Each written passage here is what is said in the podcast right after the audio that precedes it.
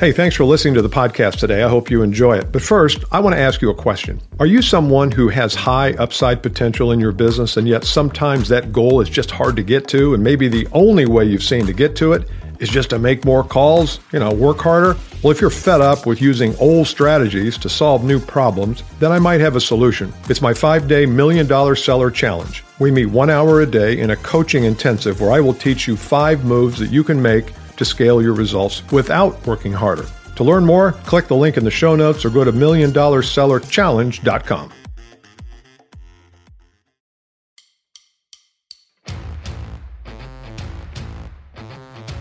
Hey, y'all, welcome back to the Bill Caskey podcast. We're going to talk today about stress free prospecting. So here we go. You know, as I've said on this podcast before, the number one issue for sales teams today, and I work with a lot of them. So this is, uh, it, it kind of comes from podcasts that I do and emails that I get and phone calls that I get. And then, of course, my clients. The number one problem is prospecting. It's how do we generate the right leads at the right time in the right way so that we can, as I've said before, scale the business. And unfortunately, it's hard to scale the business if you can't scale leads. Uh, you can work on closing percentage if you get 100 leads a year and you close 15% of them. Then one way to improve your business is to work on closing 40% of those, and you'll get a three and a half times or two and a half times, whatever the number is, increase, bump, lift, as they say in UK. But uh, I think there's also something to be said for working on the prospecting side of it, the traffic side, as I say. I've got a couple clients and I spend a lot of time distinguishing between traffic and conversion. Traffic is what are we doing to create traffic in our world, uh, leads, discussions, uh, inquiries, whatever. And then conversion is what are we doing to close those? And I think for so long, almost all sales training, it's really weird, really weird. Almost all sales training deals with conversion they don't deal with traffic. Their, their solution for traffic is go make a whole bunch of cold calls, make 100 cold calls a day. But the problem is that's not scalable. I'm not opposed to cold calling, but that's just not scalable. So I want to talk today about uh, this is going to be the first of at least a two part, maybe a three part series called Stress Free Prospecting. And I want to start with the mindset because as you know, if you've heard this podcast or any of my work, I, I do think that everything begins in the mind. Everything begins with how we see ourselves, how we see our customers, how we see the market, what is our potential. Everything begins there. So let's take a look. I've got six here that are actually five that I think if you were to, and I don't know if these are mindsets necessarily or just perspectives. You've got to have this perspective. If you have this perspective, then I think it makes prospecting a whole lot less stressful, a whole lot more efficient, and I think a whole lot more profitable. So, number one, I believe the prospect many times is halfway or more down the sales process before you get to do anything. So if, if somebody is calling you, there's an inbound call, let's say they've seen something on the web or they've heard about you or you did a LinkedIn video and they want to talk to you now. I think the issue there is how do you know where they are in the whole journey? If you're making a cold call on them, which we said is not scalable, but I know you do it and that's okay, then they're probably none of the way down their journey. Maybe you're the one that starts them on their journey. If they're not even thinking about doing business with anybody or changing out something or buying something or exploring something, then good news. They're not very far along the process. Now, once you leave and, and you start to pique their curiosity and they start to become interested, that's when they'll go to the internet or they'll ask other people. And that's why sometimes you leave a call, first call, and everything seems hunky dory. An old, an old uh, adage from the 60s. And then you go back two weeks later and it's like you never met them. And they're saying, yeah, you know what? I've looked at four other people. I got three people coming in. And you're like, well, wait a minute. Did, didn't we start this together? But of course, people are free to do that. So I think we've got to understand, we've got to have the mindset and the perspective that the prospect is probably a ways down their road, down their process before you get to do your best stuff. So that's number one. Number two is I, I say that your best bet to be stress free in the prospecting mode is to figure out a way to meet them where they are. When you talk about meeting some someone where they are, it really is an art form because I know a lot of you and I know a lot of my clients when they go in if they're not particularly trained well at, at least not yet, they will go in and attempt to convince and persuade. And I think there's no better way to create resistance than if you are constantly in convince and persuade mode. How many times have you met that guy or that lady at a networking event and they ask you one question, one question, and you answer it, and boom, they're in their pitch mode. Well, you know, uh, a lot of people have had that problem, feel, felt, found. A lot of people feel that way. And what they felt is, and what I've found is, and they start pitching. That's not where I was. I wasn't. I wasn't uh, eager for a pitch, sir. I just wasn't. I wasn't. I didn't come to this networking event hoping to be pitched. Nobody does. So you've got to figure out a way to meet them where they are. And the best place to start is I don't know where you are. I don't know if you're interested in something like this. I don't know if you have any problems that this could solve for you. I don't know is a perfect way. I call it it's the it's the skepticism move. But that's probably where they are. So why would you want to go so far ahead of them and start assuming you know what their issues are and you know what their budget is and you know that you have a perfect solution for them? Slow down, slow the roll, brother. You got to get back to help. Uh, you've got to get back to meeting them where they are. So as you're in prospecting mode, go slow, please. It's good for your mind. It's good mentally for you just to chill and slow down. It's good for them because they get a chance to come along on the journey with you. You're holding their hand on the way through, you're not yanking them through.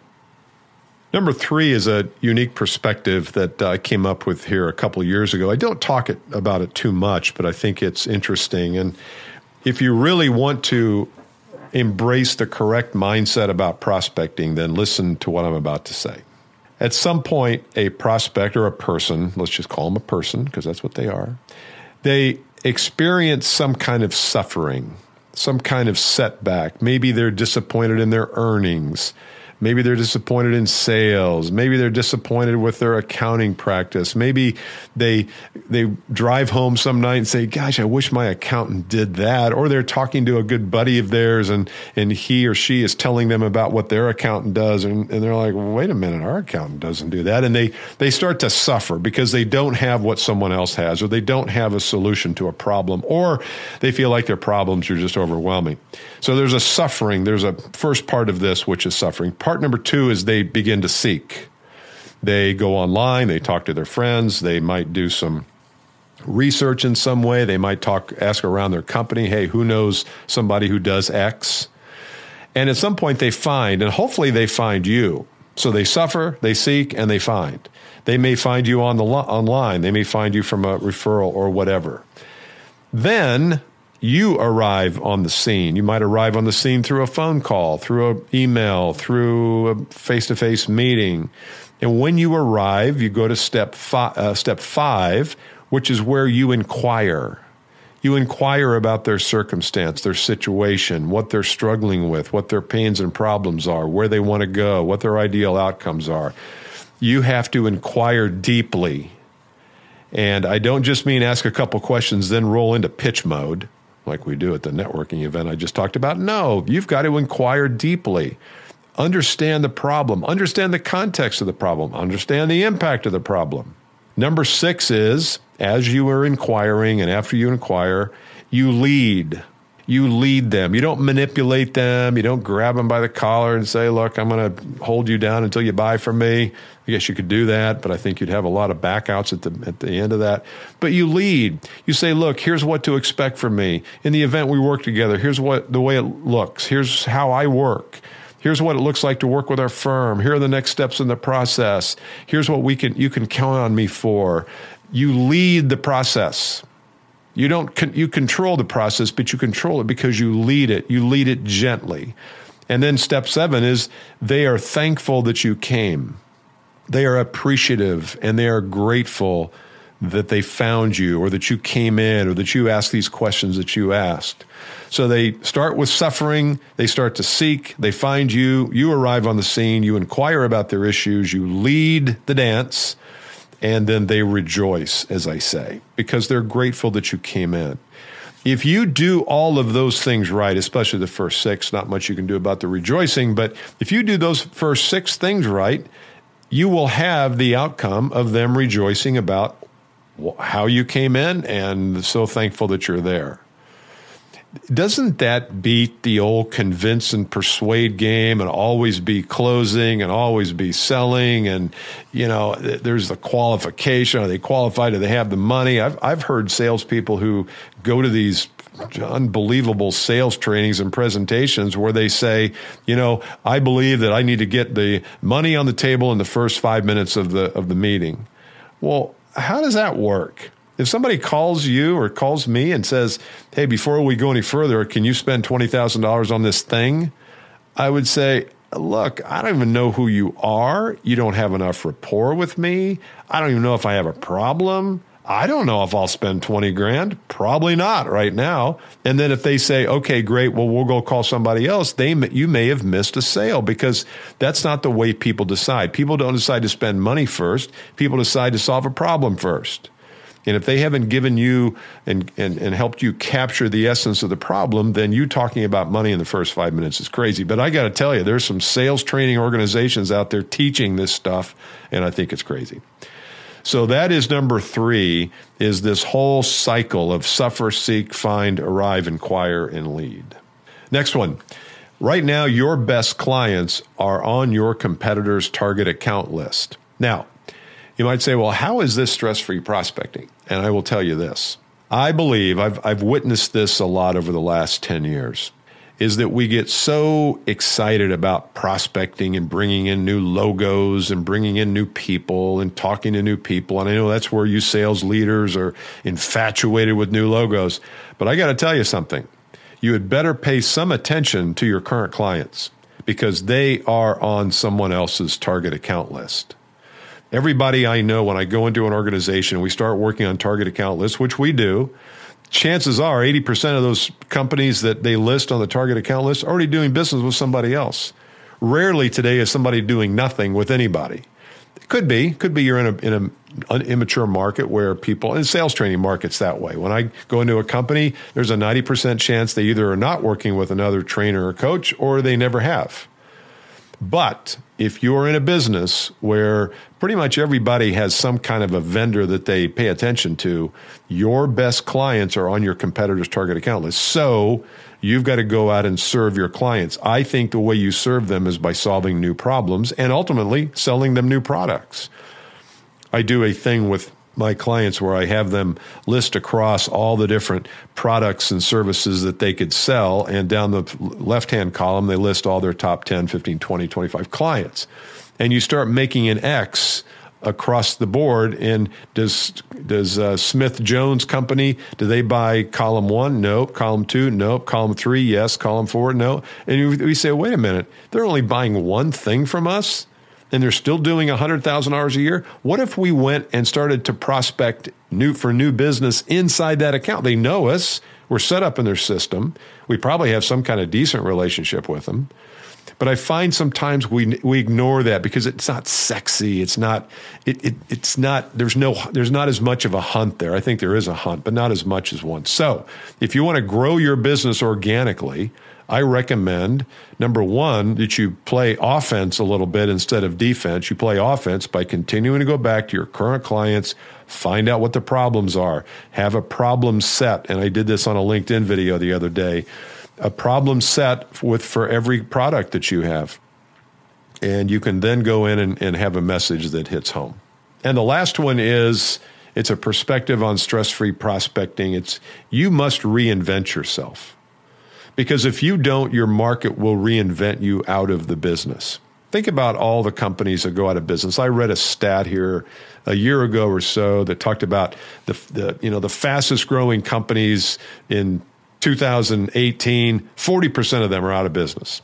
They may have gotten bought, may have gotten sold, may have just gone out, bankrupt, whatever. But there's a constant churn in the world. And I'm convinced, and I've seen it happen, where if you are not, or if your company's not reinventing itself, especially when it comes to prospecting, you may find yourself out of date, out of touch, maybe even out of business. I don't hope that for you. I hope that doesn't work. But you've got to be thinking, what can I do to reinvent myself? What can I do? Can I work on my personal brand a little bit more? Can I work on my uh, social media content a little bit more? Can I study the art of selling, the art of assessment, the art of economics, uh, the art of here's one. I, I, think I mentioned it here a couple episodes ago. The art of explaining things. Bill, can you help me? The art of explaining things. Are you good at explaining things? I find most of us are pretty miserable at it, and I don't know if we've just never been taught how to do it. If we don't spend any time studying it, you know, one thing that I when uh, the unfortunate accident happened uh, when Kobe Bryant, uh, we lost Kobe Bryant here a, a week ago. I was going back watching some of his YouTube videos where he was interviewed, and, and they're very motivating. He was a very motivating guy, and he talked about studying the game. He said, I never stopped studying the game how can I how can I get better at moving left? What are all the elements of moving left better and, and dribbling with my left hand and going around left? What are some elements of defense? How can I get better at defense? And he did it not by practicing first, but by studying first, studying the best defenders, studying the best offensive players, studying the best shooters, studying weight training. He talked about a lot about his legs were not in shape when he first came out into the NBA, and he had to work all summer long, just nothing but leg work, leg work, flexibility, strength, fitness. And so the lesson you get there from a guy like that who who you know just was an amazing player forget about his personal life just from a playing standpoint he was amazing he studied it so i got a question for you do you study it do you study your craft? Are you in small groups? Are you in any kind of uh, seminars or webinars? Do you spend money on yourself studying and getting familiar and not just studying how to sell something, but look at the elements of selling in the process? I think one of the things that we all need to work on is explaining things. How do you explain your unique value? How does your company teach you to explain that unique value? So those are the five perspective changes. And I think if you start to think about prospecting and selling a little bit differently, I've given you five. I think that when we come back now and talk about some of the methods next, that you'll uh, you'll have the foundation built. You can go to billcaskey.com if you are a sales leader. I've got a document for you called What the Hell's Going On with My Sales Team and it's free. And if you go to billcaskey.com, it's up in the upper upper section of that, so you can download that. And also, there's a couple of free videos you can watch with that as well. And I bid you farewell, and we will talk next week. Bye.